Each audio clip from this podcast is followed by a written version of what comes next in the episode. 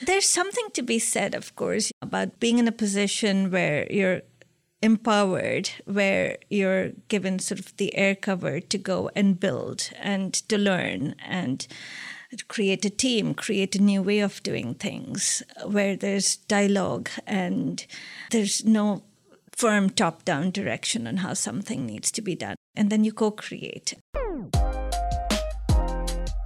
Hi, I'm Joubin, operating partner at Kleiner Perkins, and I'm excited that you're tuning into Grit, a podcast that sits down with amazing leaders every week to discuss what it takes to create, build, and scale world class organizations. The goal of this is not for it to be a highlight reel of how successful my guests are, rather, a candid exploration of how hard it is, both personally and professionally, to build history making companies. Speaking of incredible companies, we don't do sponsorships on the show. So if you're inspired by the stories of my guests, my call to action is to reach out and let's find a great home for you in the Kleiner portfolio. You know, like, don't you Yeah. ever think back to parts in your career, meetings that you acted in, or like things that you you would recognize now, patterns Yeah. that you didn't otherwise recognize in Yes. moments Yeah. where you're like, I can't believe I didn't see that. Like, I can't believe I didn't pick up on that. Or I can't believe I didn't see the cues for this hire or this mishire or whatever it was, where now it's really obvious to you. Yeah. Do you experience that or am I just projecting? No, no, no, no. It happens. okay. Well, that's how I feel about podcast episodes. I think back to 30, 40 episodes ago and I'm like, oh, I've gotten better. Then that's good. Yeah. You know, even now when people are like, you should be a podcaster for the rest of your career. And I'm like, man, if podcasting is not like a footnote of my career, then I haven't done anything. Like I haven't pushed the boundaries in the way that I want to with myself in my career.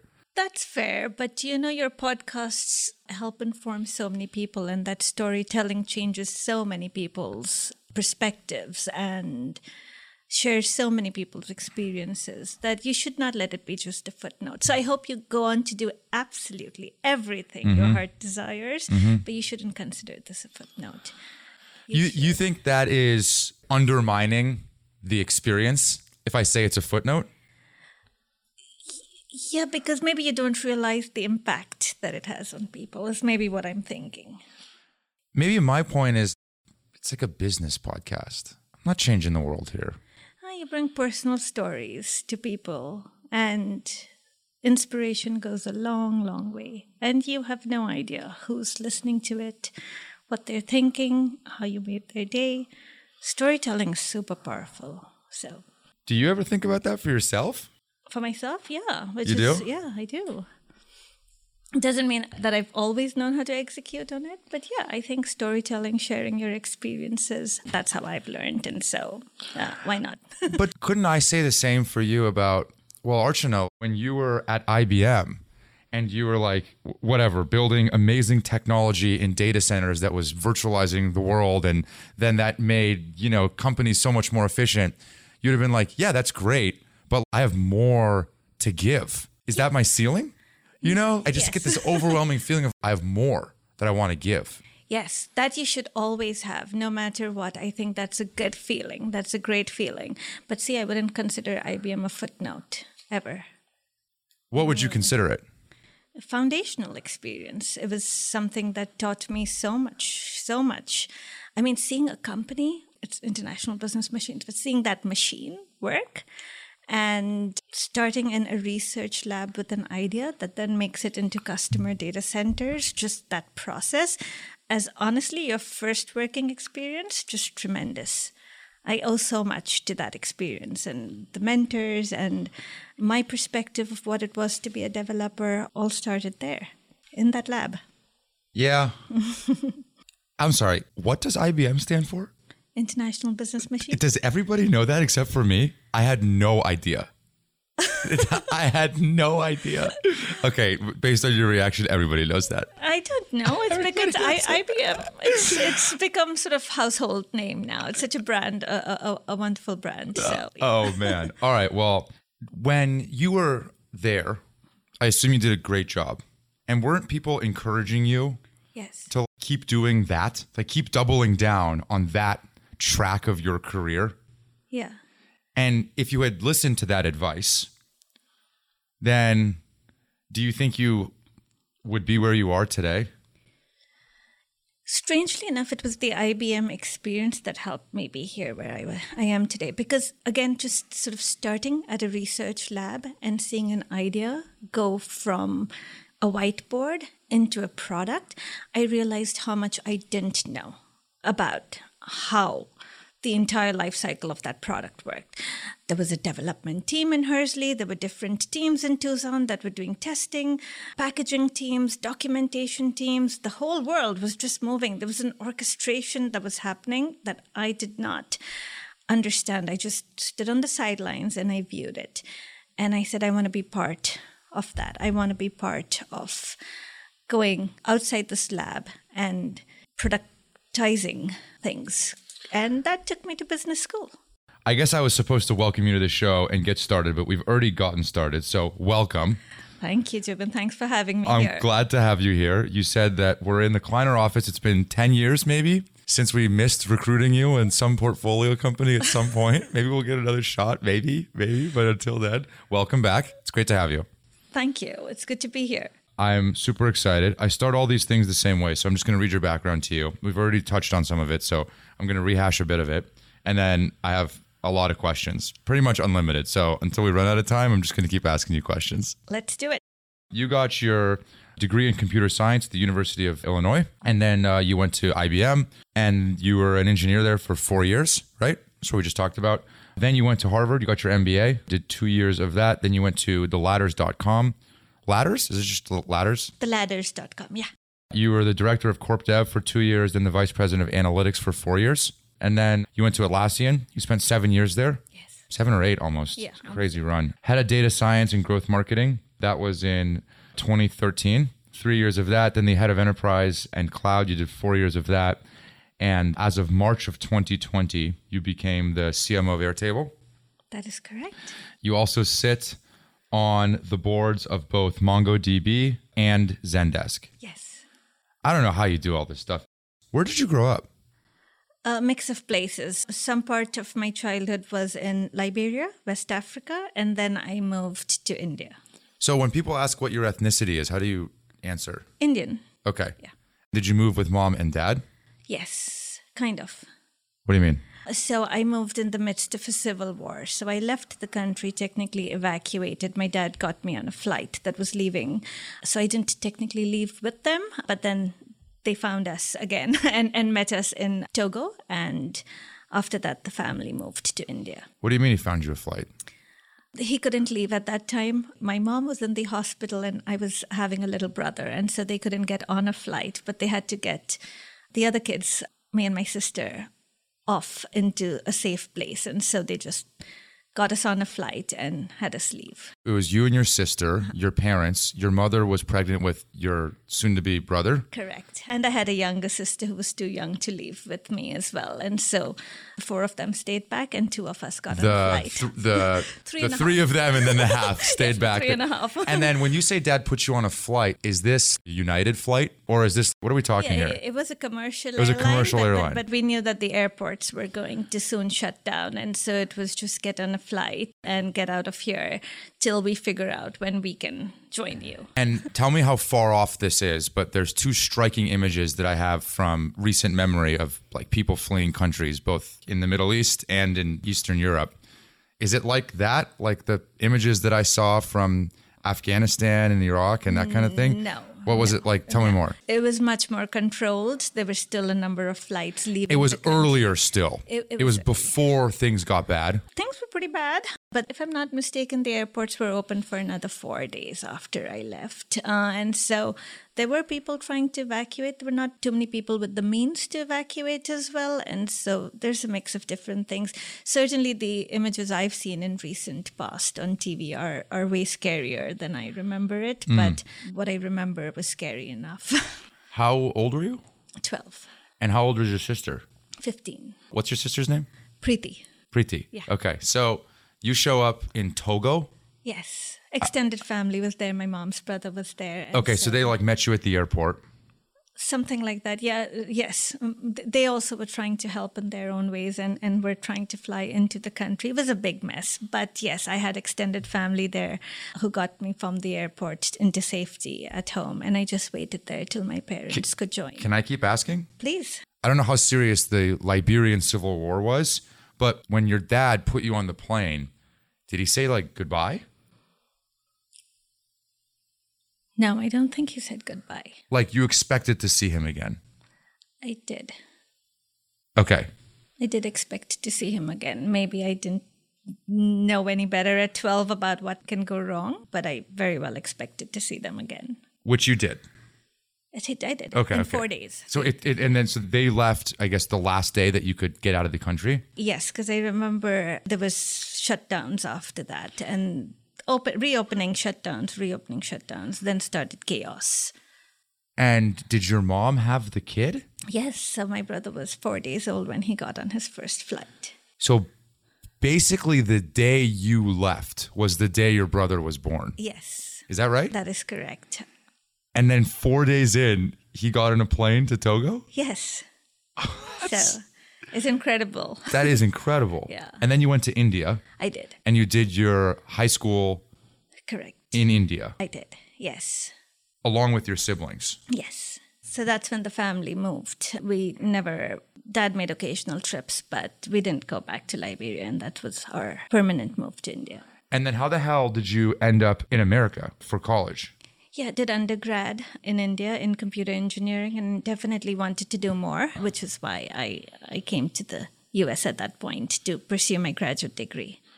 What was conversation like for you all at the dinner table? what did you guys talk about? At which point it always changes. You pick. Conversation. It was interesting. I mean, to think about parents who had always brought up their kids in areas where they felt they had to be overprotective. Conversation of telling them that I wanted to leave and come to the United States to pursue a graduate degree were interesting ones. So here's another interesting tidbit. I'm the only person I know who came to grad school with my dad because he couldn't fathom the idea of getting me to leave home alone and face grad school all by myself. So he came with you? Yes, Like the first day of school? Like my entire time at Urbana Champaign, I stayed off campus with my dad. He lived, he moved here. Correct to effectively be with me and Did you resent that? Did you want your independence fiercely or were you so grateful? Oh, at that time? Yeah. I mean, this is change in perspective, right? As Yeah, uh, at that time. I fiercely wanted my own independence. Yeah, you felt like it was Yeah. way too protective. Oh my God, definitely. And now I could not be more grateful. And when I think about his upbringing and what he thought was normal and how he let all of those stereotypes go away just so that his daughter could pursue what she wanted to, I am so grateful he did what he did. And do you have kids now? I do. I have a daughter. Would you ever do that with your daughter? I don't think so, but not because I, I think because I've grown up with a different frame of reference than he did. In the States, basically. It's a very different culture. Yeah, it's a very different culture. I'm I'm not like worried about his safety at every instance. I'm not I haven't been grown up with ideas of what one gender does versus the other. So I don't have any of those So, so, notions. for, for how many years was he in the States? Till my younger sister could join me when she started her sort of undergrad. And so he was here with me What did your mom think? they sort of divided and conquered and they're now together and i'm so sure that they're so grateful the kids are all set and doing their own things and they don't have to parent in the way they did Wow. That's incredible. it is But like at the time, you're like in the United States. You had just left India. I don't think you were getting bad grades. Like I imagine you were doing just fine. yes School probably came pretty easy to you, given what I know. And you know you're coming home to dad no matter what. yes You had a drink, you had two drinks, you're thinking, oh, oh boy. well I, I think ha- coming home to dad made sure i wasn't having two drinks I was told to ask you, oh dear mm. What time did you send your first email this morning? okay. Pretty early. I'm a very early riser, so it's got to be someone who works closely with me that knows that Archana gets up at absurd times. What time did you send? Come on, tell me the truth. What time do you think your first email was today? I don't know, maybe around five ish. Five. And what time was your last email sent last night? It, it, it was a late night, but What time? uh, I, I probably wrapped up. For, that's hard to think about. Maybe nine ish. Lailish, Cameron said that you're going to deny Cameron Deatsch, you're the, the, who is the CRO of Atlassian, who was uh, I think helped bring you on board. Yes. He said you would deny that you don't sleep, but he's like, don't let her say that. She doesn't sleep. She doesn't. Oh, I do sleep. He says she doesn't sleep. See now, now I know Cam- Cameron's actually had I don't know on one of his podcasts shown that he gets a good eight hours. I don't know if I can compete with that, but You know how there's all these studies around sleep that have now pretty conclusively said that 99 point something percent of people absolutely need seven to nine hours of sleep. Yeah. I actually think you might be the outlier. Do you agree? You don't need that much sleep, do you? I don't. You function perfectly on three hours or nine hours. I don't know, but uh, not not for an elongated period of time. But if I had to pull off a, a short night, I can easily do it for a little bit of a stretch, and then I'm sure I need to catch up as well. But I've been pretty okay. And by the way, I am not trying to glorify the idea that Yeah. not getting good sleep is good. That is not good. I just don't actually, given all the things that I know about you, I don't think you need sleep.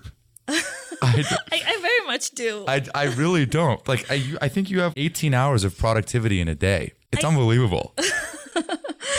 no, I, I, I, I very much endorse a good night's sleep. Makes the next day way better. All right, you heard it here first. Does your team, I mean, no one on your team can keep up with you like that, right? No, they don't. They, they, they totally can keep up with me. It's hard to keep up with my team. Okay, but they're not, they don't feel pressure at five to respond to you. No, no. See, that's an important part of the way I work, which was I want to work when I'm most productive working, when I can work. And it, in fact, maybe restricts me a little bit to be in very firm times. So if I needed to take a couple hours and come out and have a different and from my usual routine, I feel very comfortable doing that and feel very comfortable when I go back home. If I had to send an email later in the evening, that the people who I choose to send it to know that they don't need to be responsive to it. I also, of course, take good advantage of all the little widgets we have in terms of scheduling stuff. Hmm. So Like what kind of widgets? You can schedule send your emails at a particular Oh, time. oh, you I can see what you're saying. Set, send your slacks at a particular point in time. So you send them during reasonable hours, you're saying? Yeah. Why did you choose to get an MBA rather than stay an engineer? What in you motivated you? I think about your culture, the Indian culture is similar to Persian culture, which is that it's more regal to be a doctor, lawyer, engineer than it is to be a business person. Would you agree with that? Uh, yes, Okay. So what changed? I think some part, maybe even my upbringing, that there was no expectation around it. Like even if that I became an engineer, was my parents were extremely surprised that I wanted to pursue it. There was no pressure on their end to pursue it, and so I didn't have any preset notions of what is sort of more regal to be or what would be a better fit once I had a sense of what it was like to be a developer, I thoroughly enjoyed my four years at IBM. I really, really, really enjoyed it, but maybe it gave me the perspective that I felt there was so much more to learn. I wanted to get out of the research lab. I wanted to understand how businesses are built. And I couldn't imagine a better place to go and do that than business school. Very sort of traditional view of business school, which is I have what I believe is a narrow perspective. I want to step out and see how much I can widen it. this idea of I think of it as breadth versus depth is patterned everywhere and you actually give a quote somewhere. You said I think it's such a tremendous power in someone's career to be able to flex between different functions and marketing gives you the ability to do that.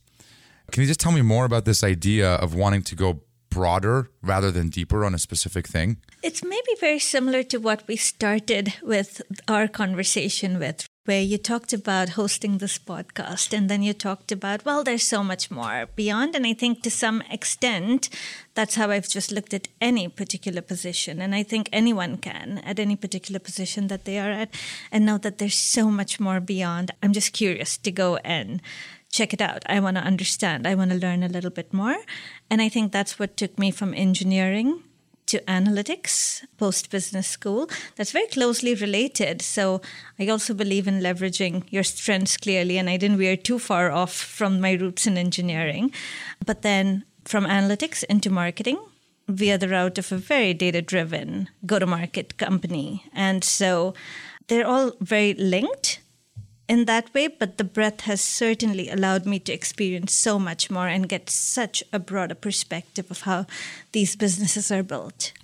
I have also heard that it would be very, very easy for you to build a career in somewhere like Goldman Sachs or a Procter and Gamble and just be the managing director of these places. Like you have all of the tools in your tool belt, in your arsenal to be able to build what is like a traditional career. And I was surprised to hear a few folks were a bit surprised that you, given all of the well roundedness that you have, you're looking at me anxious, like I'm going to say something that you, I'm like, who's telling you these things? that you keep joining these like pretty risky, crazy high growth, super ambitious, very volatile tech companies. What's up with that? Just follow your passion. Simple. I don't know whether they shared this story with you, whoever you've been speaking to, but I was such a big Jira and Confluence user before joining Atlassian that I cold wrote to the president of the Jay company, Simon. Jay Simons, and said, I want to join and I want to help grow the company. And it was the love for the product and what they were doing that just sparked something. And such an amazing decision to join Atlassian, by the way. Just such a tremendous company. And I think even the move to Airtable is just passion, interest, what they're trying to do. It intrigues me, and I want to be part of that mission. Jay and I were messaging this morning, and, and uh, he said that you're the best cold inbound hire he's ever made in his entire life. Well, he's very kind, but yes, I was definitely an inbound cold So, email. Can you, can you elucidate that for me? You were using Jira yeah. and you just love the product, and you were a VP of analytics at a pretty legit company with a pretty legit job. And you just emailed Jay and said, I love the product and I want to be a part of this ride. Effectively, yes. So I was moving, I knew I was moving to California. My, my husband was taking on a role here. He's an investor and was moving from New York to California. And when I thought about coming back to the Bay Area, because my original job in IBM was in the Bay Area, so I knew I was coming to such a wonderful place for lots of opportunity. But then what can you choose? when you're given so much opportunity, clearly something that you can get behind and something you love.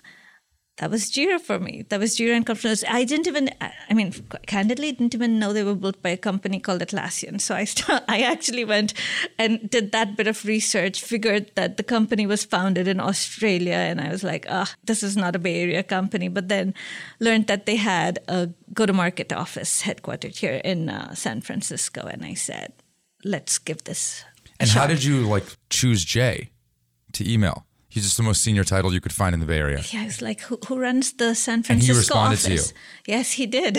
Uh, after several weeks, by the way, when you chat again with him, he'll tell you, oh, they were planning their annual event and so on and so forth. So he'll admit he was several weeks late in responding to me. But then one fine day, I, I hear from him, and the rest is history.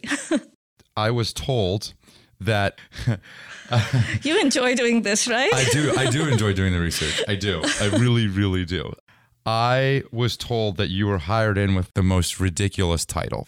They just hired you. Is this true? It was like a head of funnel science or something. that is what Cameron suggested, and I was like, "No way, not not happening."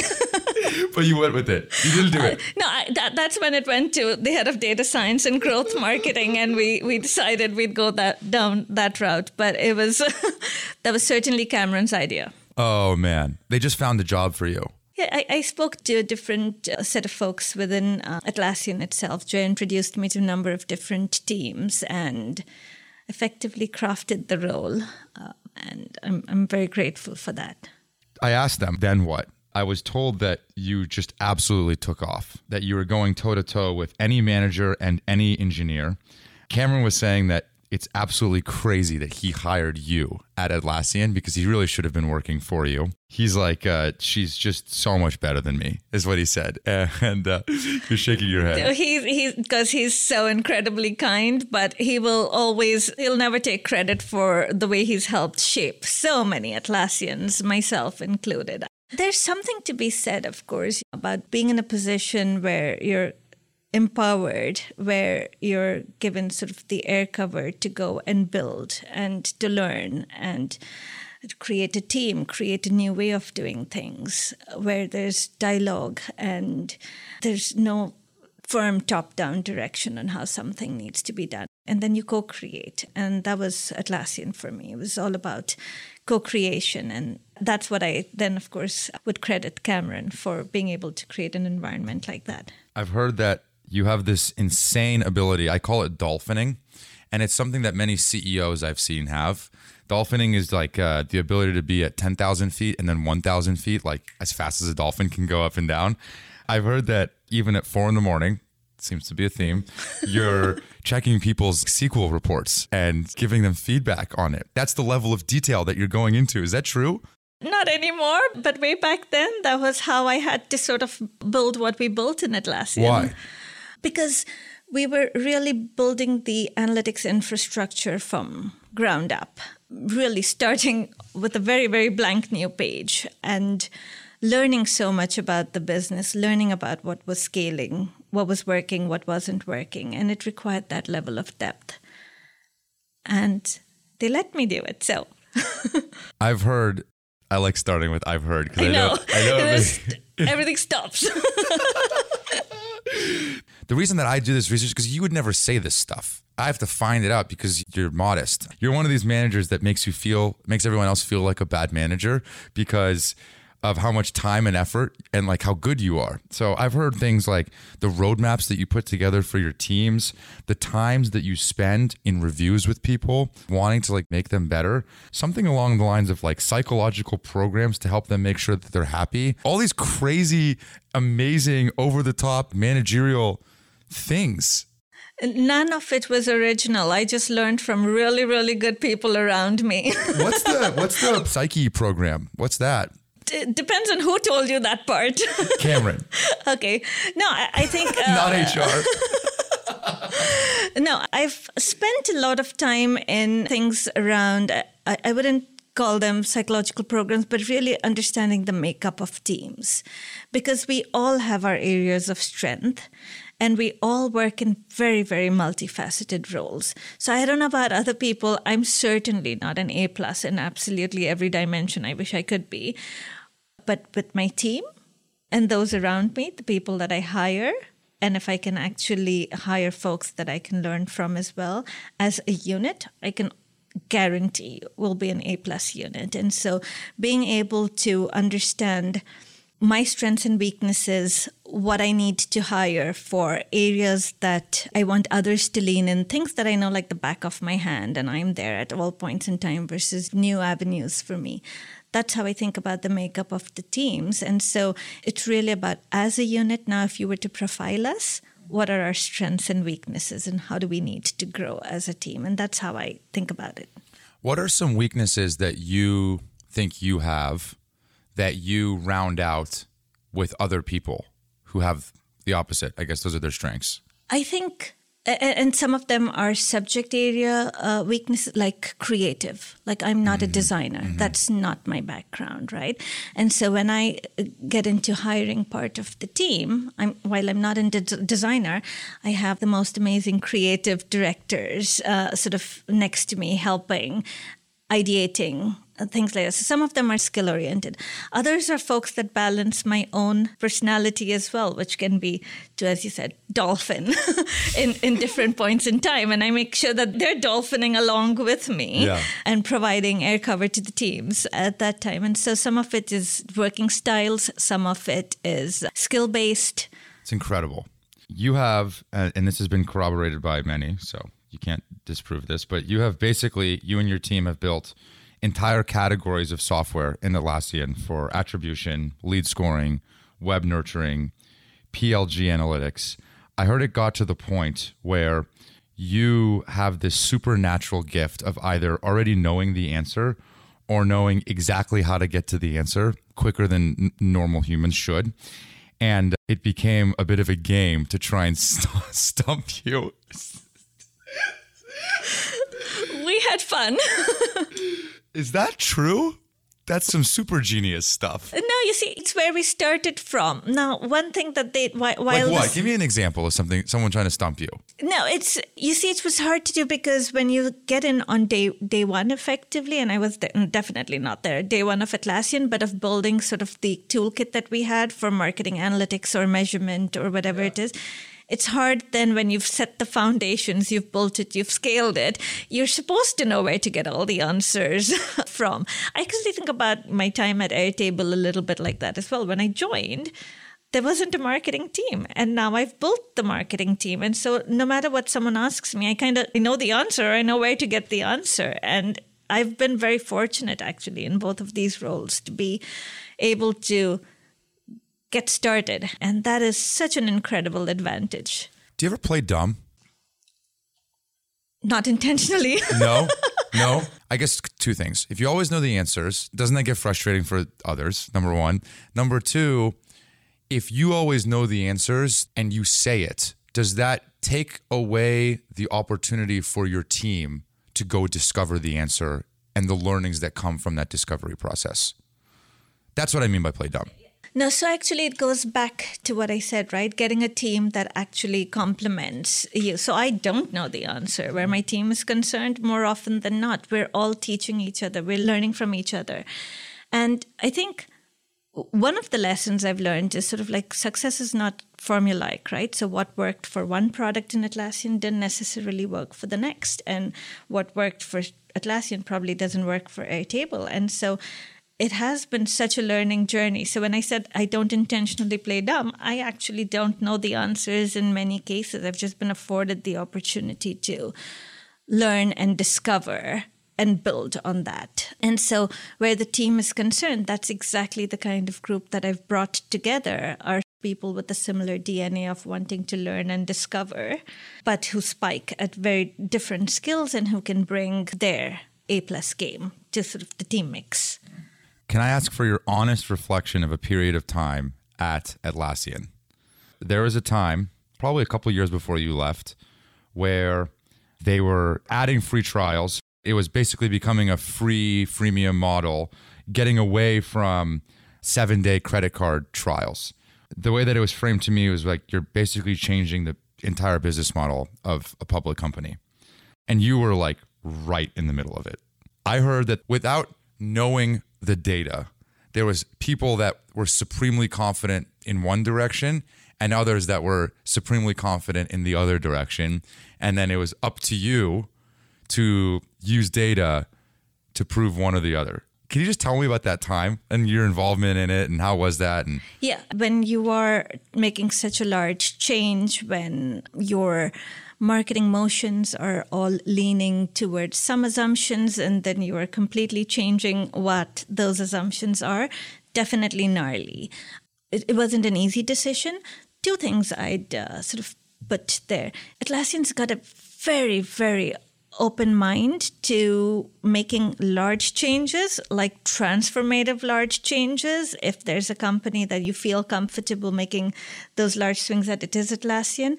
And they do, in most cases, with very deep experimentation. So you never feel like you're going in without actually understanding the impact of those changes. That's one. The second, and you'll see that Airtable's my third founder run company, is I have so much faith in the vision that the founders tend to have, which is true even in Atlassian, and the movement to go towards free trials and innovate on the go to market and the distribution model of the company. That faith allows me to take a lot more latitude with my experimentation and making a case for it because that's sort of part of the culture. So I don't know if I answered the question correctly, but it just didn't feel as much pressure, honestly, that I could imagine you would think, oh my God, a public company making this large change. Mm-hmm. No, it was well considered, it was well experimented, it was done with a lot of support of the founders, a lot of their direction. That's fertile ground for learning how to do those things. At the end of your seven year run at Atlassian, you left as the head of pretty much all Atlassian products Jira, Confluence, Bitbucket, Service Desk, Trello, Opsgenie, Status Page. Really incredible. Amazing run. What was your lowest point at the company? At Atlassian? Yeah. What's the first thing that comes to your head? I mean, it's public information. I think it was when uh, we sold HipChat. I mean, it turned. Uh, I hesitated. When you were losing to Slack. When when the company partnered with Slack, sold HipChat, yes, and we decided to get out of the messaging market. And and I hesitated when you said what's the lowest point because trust Atlassian to sort of it's been a very good outcome for Atlassian, the customers that made that transition. So it's maybe unfair for me to say, hey, it's all my lowest point because it was a good outcome ultimately and the right thing to do. But it was hard. Why? Because there was a lot invested in trying like to make it successful with, with, my team, with advertising, with the, there was a rebranding effort. There was a lot that uh, we did in, in, in customer success. Did it feel like you gave up on it a little bit? No. No, I, I know we put our best foot uh, forward and we did right by the sort of when you think about the overall portfolio and where we needed to pay attention. Yeah, but so I think you can armchair expert that now pretty easily. It was emotional for sure. I mean, at that point in time, you want to finish the job you started, but at the same time, it, it made sense. It made sense, but that doesn't mean that it wasn't disappointing. Yeah. How'd you find Airtable? Tell me you cold emailed someone, please. no, I did not cold email, but uh, Ali Rowghani, who, who is the head of uh, Y Combinator, introduced me to Howie, just sort of as an informational exchange, and one thing led to the other, and here I am. In 30 seconds or less, can you tell the audience what does Airtable do? Airtable is an application platform that allows companies to, and teams to modernize their processes and build workflows. It's uh, used by a very non technical audience, and so it's a no code, low code application platform. It's used by a large audience everywhere, technical and non technical, serves over 300,000 customers, 80% of the Fortune 500, including IBM, Hulu, and Netflix. Founded in 2012 by Howie and a few other guys, raised over $1.4 billion in funding over nine rounds. Latest round was in December of 2021. Series F, led by Salesforce and Silver Lake, put the company at over $11 billion valuation. Insane. Holy hell. That round was raised in December. Good time to raise a big round, tell yes. you what. And it was led by XN, yes. Oh, it was. Okay. Yeah. Good time to raise a big round. From the public comps that I could see, it's like doing 100 million plus ARR, growing 70% year over year let me repeat, great time to raise that round. One of my first questions was why is it interesting that Airtable acts like a spreadsheet but is powered by a relational database? What does that mean for someone dumb like me? Explain that to me normally. So the acts like a spreadsheet is perhaps the easy to start, not intimidating. Yes. It is familiar to use, so you can get started, yes. right? That that's the acts like yes. a spreadsheet part of it. But it is a relational database, and all applications are built on databases. And so it brings with it the power to do so much more and to allow people to effectively craft entirely new workflows and processes. So, in its simplest form, and because I'm a recovering developer, I can say this in the simplest form, any application has a data model that's the relational database allows you to create a data model for anything maybe an event maybe recruitment maybe your marketing campaigns whatever they might be and then we make it very simple for someone like you and me who may not know how to code to build logic over it simple point and click integrations or automations whatever helps you decide what to do with the data that you have and then you can again drag and drop and decide how your front end of your application should look at. So at the core of it, it gives you data, it gives you logic, and it gives you an interface. And voila, it helps you and me build applications where we don't want to go and buy something that's a third party application or uh, we want something that's very custom. It does. It literally helps me. I use it. And, you do? And it, yeah, and it's uh, it's very modular. That's how I would describe it. How do you use it? One of the primary use cases that I have for Airtable, I track a CIO database, a large set of CIOs that I work very closely with. I map my relationship status to them to know when was the last time we met them? Have we met them? Are they green, yellow, or red? Where did we meet them? What did we talk about? That kind of thing. And that's shared amongst teams. That's how I use it. There's so many possible use cases that it's almost frustrating when someone's like, Archana, like, what do you do? Like at a family event. And then you say, and they're like, well, what can you use it for? And you're like, anything. And they're like, okay, I get it. It becomes hard to position yourself when you don't have all of the information for how they would potentially use it. And I imagine that's a unique challenge for a marketer. It is. It definitely is, is. It's very fair. But in that challenge, as you said, lies the beauty because a some part of my job and what I hope Airtable accomplishes, what I'm here partnering with them to accomplish is the original mission of democratizing software creation. And that message is so horizontal, right? If you wanted to empower everyone at the front lines to be able to build their own software, now that's so worth it. But it's also important for us to be able to simplify that message, to make it more relatable to folks. So instead of approaching a marketer or an event manager with, oh, why don't you democratize software? It then becomes my job to be able to show them how they could actually use Airtable for their use case and how we could actually do that across multiple different use cases to inspire people to get started more easily and understand how their peers or companies in their positions have used Airtable.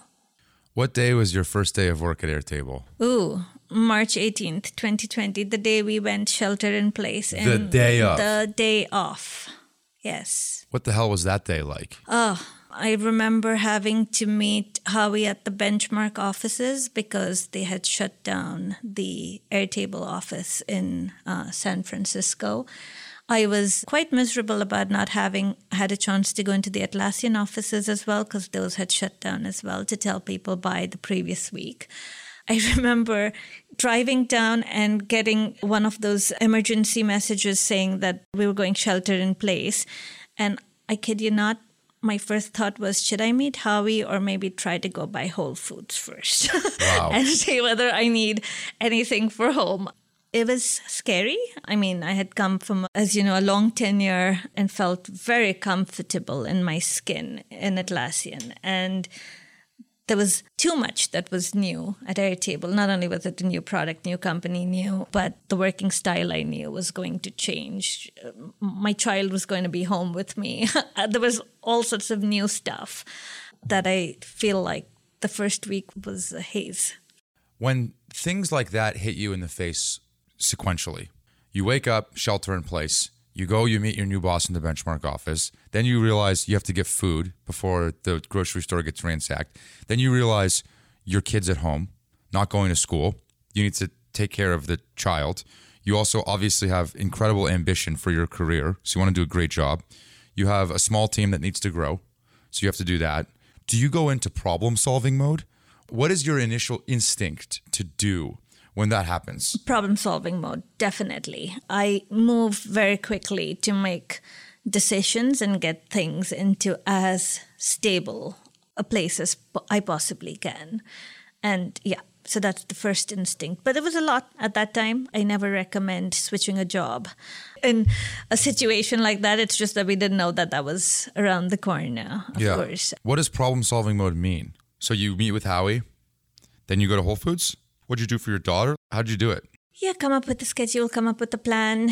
I mean, I'm fortunate that she's old enough. She's now 10, so back then 8, where she's somewhat independent. So help her understand uh, when I need to be on meetings. And everyone was giving everyone space in those days. I think it was a very supportive work environment to begin with. So undoubtedly very fortunate. But there were things that needed to be tackled. There was simple day-to-day things. The support structure that one builds around themselves just crumbled. There was things like elderly parents not sure how things work out for them. So taking one thing at a time and tackling it, certainly. A little less sleep for you, which is hard to believe at that point. um, I've heard you say working from home or sleeping at work, it's hard to tell some days. What do you mean by that? Did I say that? Yeah, because it was round the clock. I mean, the, the reality is yes, work was intense and I have my own ambitions and I wanted to learn a lot about the company. But it's not like if I clocked off of work, I was not working, right? I was working around figuring out my daughter's homework. If I clocked off of that, it wasn't that I was not working. I was figuring out about how to keep the house maintained, how to get us meals. And so it was a constant cycle, a never ending cycle.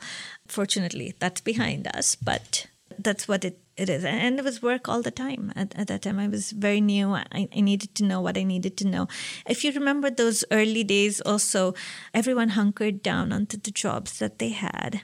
I wasn't so sure I'd be able to hire anybody. Right. Things froze for three months. Yeah. Uh, completely froze. Completely froze. And every business also took a pause to understand what does this mean for us.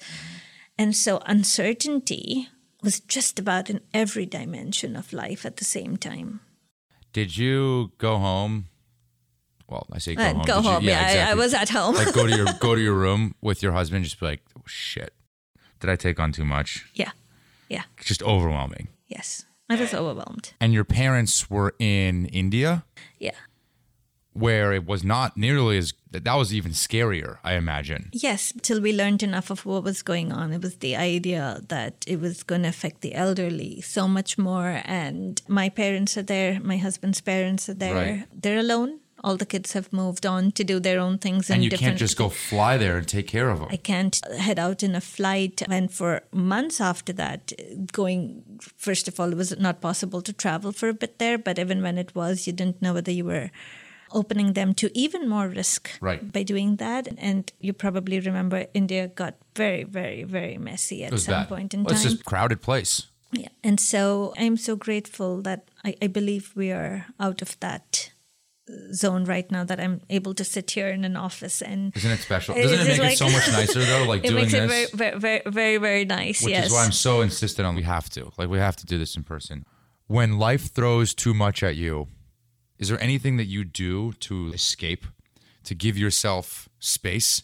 I also go into problem solving mode, like it's just a checklist, and what makes me feel good is like checking it off.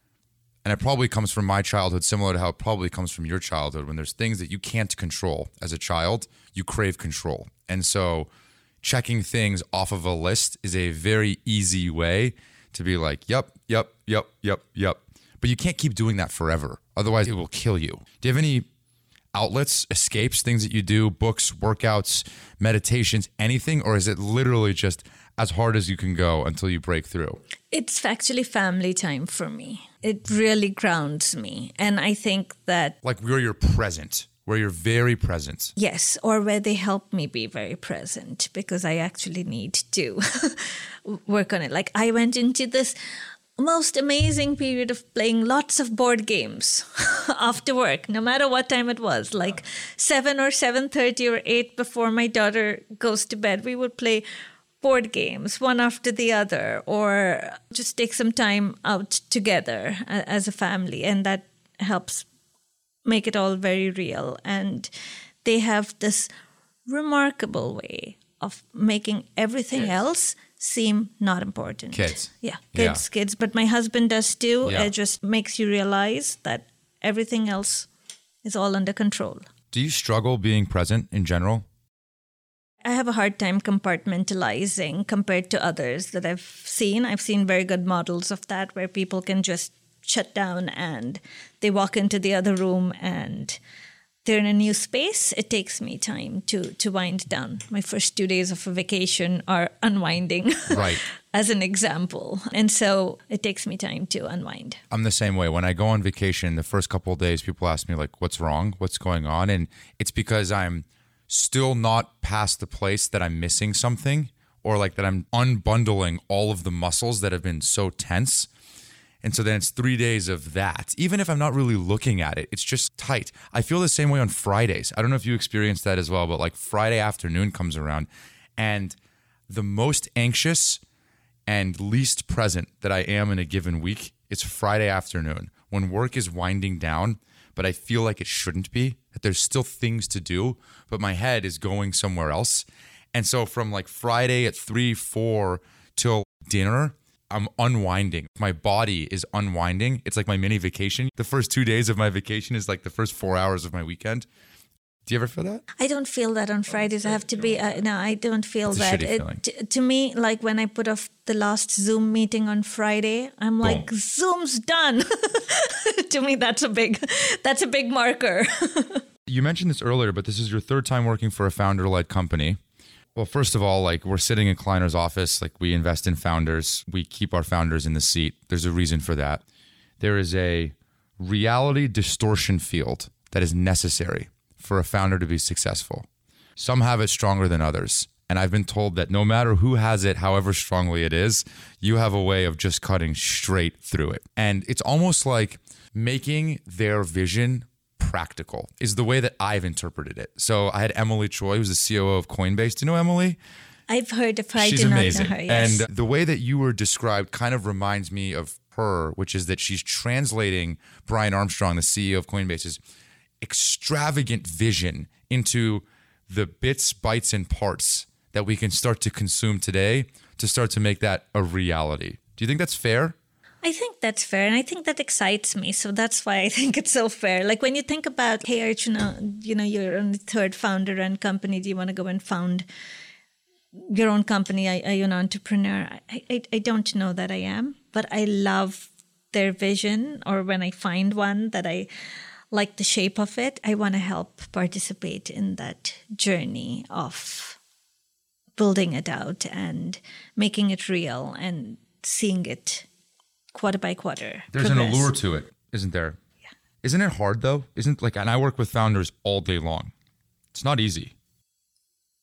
No, it's not easy, but they're trying to do hard things, so I wouldn't expect it to be easy. I'm assuming even all the founders that you work with, they have grand visions and they want to make a change. They want to leave the companies to leave a legacy behind, right? So that's hard. And our worlds are moving so fast. I think one of your earlier questions was still choosing sort of these volatile, high growth companies, but that's the allure to it as well, which was can you actually make a change? Can you be part of a transformation? Can you do something different? Can you make the rules instead of playing by rules that have been preset? And that's the fun part. Let me ask you a hypothetical. Yeah. Let's say that tomorrow Howie stepped down and Joubin became the CEO. Okay, terrible example. Some somebody way more qualified than Joubin, but some professional CEO. Or like Peloton, like what just happened with them. Like their founder had to step down and that does the allure then wear off a little bit for you? No, definitely not. I'll give you a very real example. I see Dev Ittycheria, uh, the CEO of MongoDB. He's not a founder CEO. I, I just magnificent orchestration of growth and all the things I just said around transformation and building a company to last and embracing change. So I, I think it's more the person. I've just been able to find it at, at sort of its earlier stages with the founders that I've been fortunate to work with, but no, it doesn't change it. I'm glad you mentioned it because I do want to ask you about these boards because it's super impressive. These are serious boards. I actually get a lot of questions from my former guests about boards. And a theme that I have noticed a lot more amongst our CEOs is that they're reaching out to me asking if, you know, they've heard an episode of whether it's you or Cameron or an operator, Chris Degnan, if you know who that is. Was Chris part of Airtable? I, for some reason, I thought Chris was helping out Howie on the sales side at Airtable for a little while. They do connect, and I do believe as an advisor, Yeah. he has connected Yeah, yeah. several times. Yes. Great guy. Yeah. Uh, Amazing. Dear friend, just, Yeah. just the man. Anyway, where they want go to market oriented independent board members, which, you know, it kind of feels like what you're doing. I get it. There was somewhere, I think it was a Forbes article or something, somewhere where you were inclined to join the MongoDB board after considering many different options because you saw that the company valued your perspective. First of all, can you tell me what other boards were you considering? Is that not at the time of MongoDB. I was considering a number of advisory roles Okay. at, at that time, or I had been approached for a number of advisory roles. I was very heads down, Yeah. sort of in Atlassian, very happy with my job. I think with MongoDB, it was just such a tremendous fit which I found just based on what they were trying to do, their sort of online distribution model that they were building out, their ability to build out the cloud platform after having a lot of success in the on prem world. And so there were so many parallels that it felt like a really great fit. And I think that's very important to me as well. Honestly, just asking some of the, of the team there, like, what value can I bring to the table? Why me? And actually believing that you can make a difference and that you can find yourself fit in the mix of experiences and the diversity of skills on the board, that there's a place where you can fit into that and add value. So, all of those things put together, it felt like the right move. I have some very tactical questions for you on the board. So, one is that you're soft spoken. Like, I'm loud and obnoxious and annoying. You are like pretty much the opposite of me, which is like very disarming, very unassuming, quiet voice. I'm literally the, the exact worst opposite of you. In a board where there's very strong personalities around the table, Mongo, Zendesk, these are people from venture capital firms. These are just like very powerful people, right? Who sit on way more boards than you, generally speaking, or are the executives at the company who generally have much more context than you do on their given business. How do you pick your spots? So all of those things they definitely resonate. But one thing I'll tell you, and I don't know whether it's just I, I doubt it's just my sheer good fortune in this case, but there's an entire set of directors in these boardrooms at this point in time. And in a company like MongoDB, where sort of inclusion and inclusion of different perspectives is so important, you actually see how it plays out in the intentionality that they build their board with. You actually see how it plays out with their onboarding so that they help you find that place. You can see them and the more senior members of the board, you can actually see them taking it upon themselves to train the next generation of directors. I found that true in MongoDB. I found that true in Zendesk. And I have found that most welcoming stance and one that helps you get that seat at the boardroom table. So I've been very, very fortunate about that. But I think another aspect of that is exactly what I talked about is I needed to feel comfortable that I could hit the ground running, that I could provide value for that specific business, that I could see patterns that I felt I would be able to add to immediately. And so I wanted to mention sort of their perspective and their inclusivity and their intentionality because that was very core to making it work. But it was also the choices that I made about the boards. Right. Like when you ask them, like, hey, why are you choosing me? The question behind that question is to make sure that there's an opportunity where you're empowered Yes. to add value. where you're empowered to add value. And in both of these cases, right, that I'm on the boards of, I not only met other board members, but also met members of the management team to get sort of even their perspective Sure. because I play their role in the companies that I work at. And so being able to look at that dynamic and understand the openness of the dialogue between the management and the board, all important components of making that call. One of the things that I struggle with is, you know, sometimes you can treat the board as like advisors, right? Especially if you're coming in as an operator, they want to hear from you about the things that you've learned and help them avoid those mistakes, generally speaking. It's actually, I found, usually you're not telling them to make the right decisions, you're helping them avoid make the wrong decisions. Would you agree with that? Um, Okay, okay, I I am helping. I don't have nearly the experience you do, so I definitely don't know all the things to tell them what to do, but I have definitely seen enough to know some of the things that they should avoid. Sometimes I see someone going towards the iceberg, but I know that it's they might have to ding it and learn from getting a dent in the ship.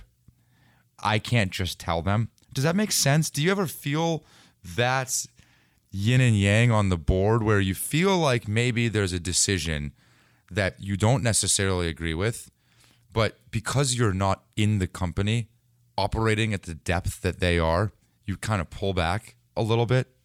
I think that's definitely the board level discussions and the visibility that an operator has about the readiness that they have to be able to take on an initiative. There's a vast difference there, but you can always ask the question, right? You can always ask the question to get to the same place or to help. And they're seeking your perspective to begin with, which is why you're part of the board. And so I think taking that responsibility and that commitment to share your perspective and to learn enough to be able to share a strong perspective, I think that that's part of the job. And so I've not hesitated and saying when I think timing might not be right for something or the infrastructure is not ready for something or the team needs to be you know that there needs to be more hiring or whatever else it might be before something can take on. That's the perspective you're trying to share when it comes to any particular thing that you can see in the horizon. Do you ever get insecure about coming in after everyone? Most of the people on the board again were like either early stage investors when they like watched the company grow up or like they were all a little family together growing up together as teenagers. They've been through more. They've built more resilience as a team. Now here comes archana. And she just gets to stumble into like now the company is riding high. Do you ever think about that or am i no i, I do. I, I, I do. But not only in the context of being on the board in anything right? In, Even at Airtable. in, in at airtable or wherever it is. I think fortunately, I feel like I have a reasonably high degree of confidence in my ability to learn. And reasonably, and I'm not wedded to any of the tools that I have or I have utilized in the past. And so there's always the ability of, hey, I want to learn more. And I'm ready to absorb whatever that is. I'm ready to change a perspective. I'm ready to lean in where people need me to. So it's not only at the boardroom, but but just about anywhere. I feel like I'm the latecomer, and I have catch up to do. And I've gotten comfortable with that feeling of I'm not going to know it all, but I'm going to roll up my sleeves and I'll be able to help. Great place to leave it. Are you hiring? I am. What are you hiring for? We're hiring across all teams, all functions. But Any the one roles? the one I want to definitely picture is we've recently opened our EMEA headquarters in UK and are hiring a lot of sales and support in UK as well. And so would love for anyone to get in touch with us, but even for jobs here. What's the best way to get a hold of you?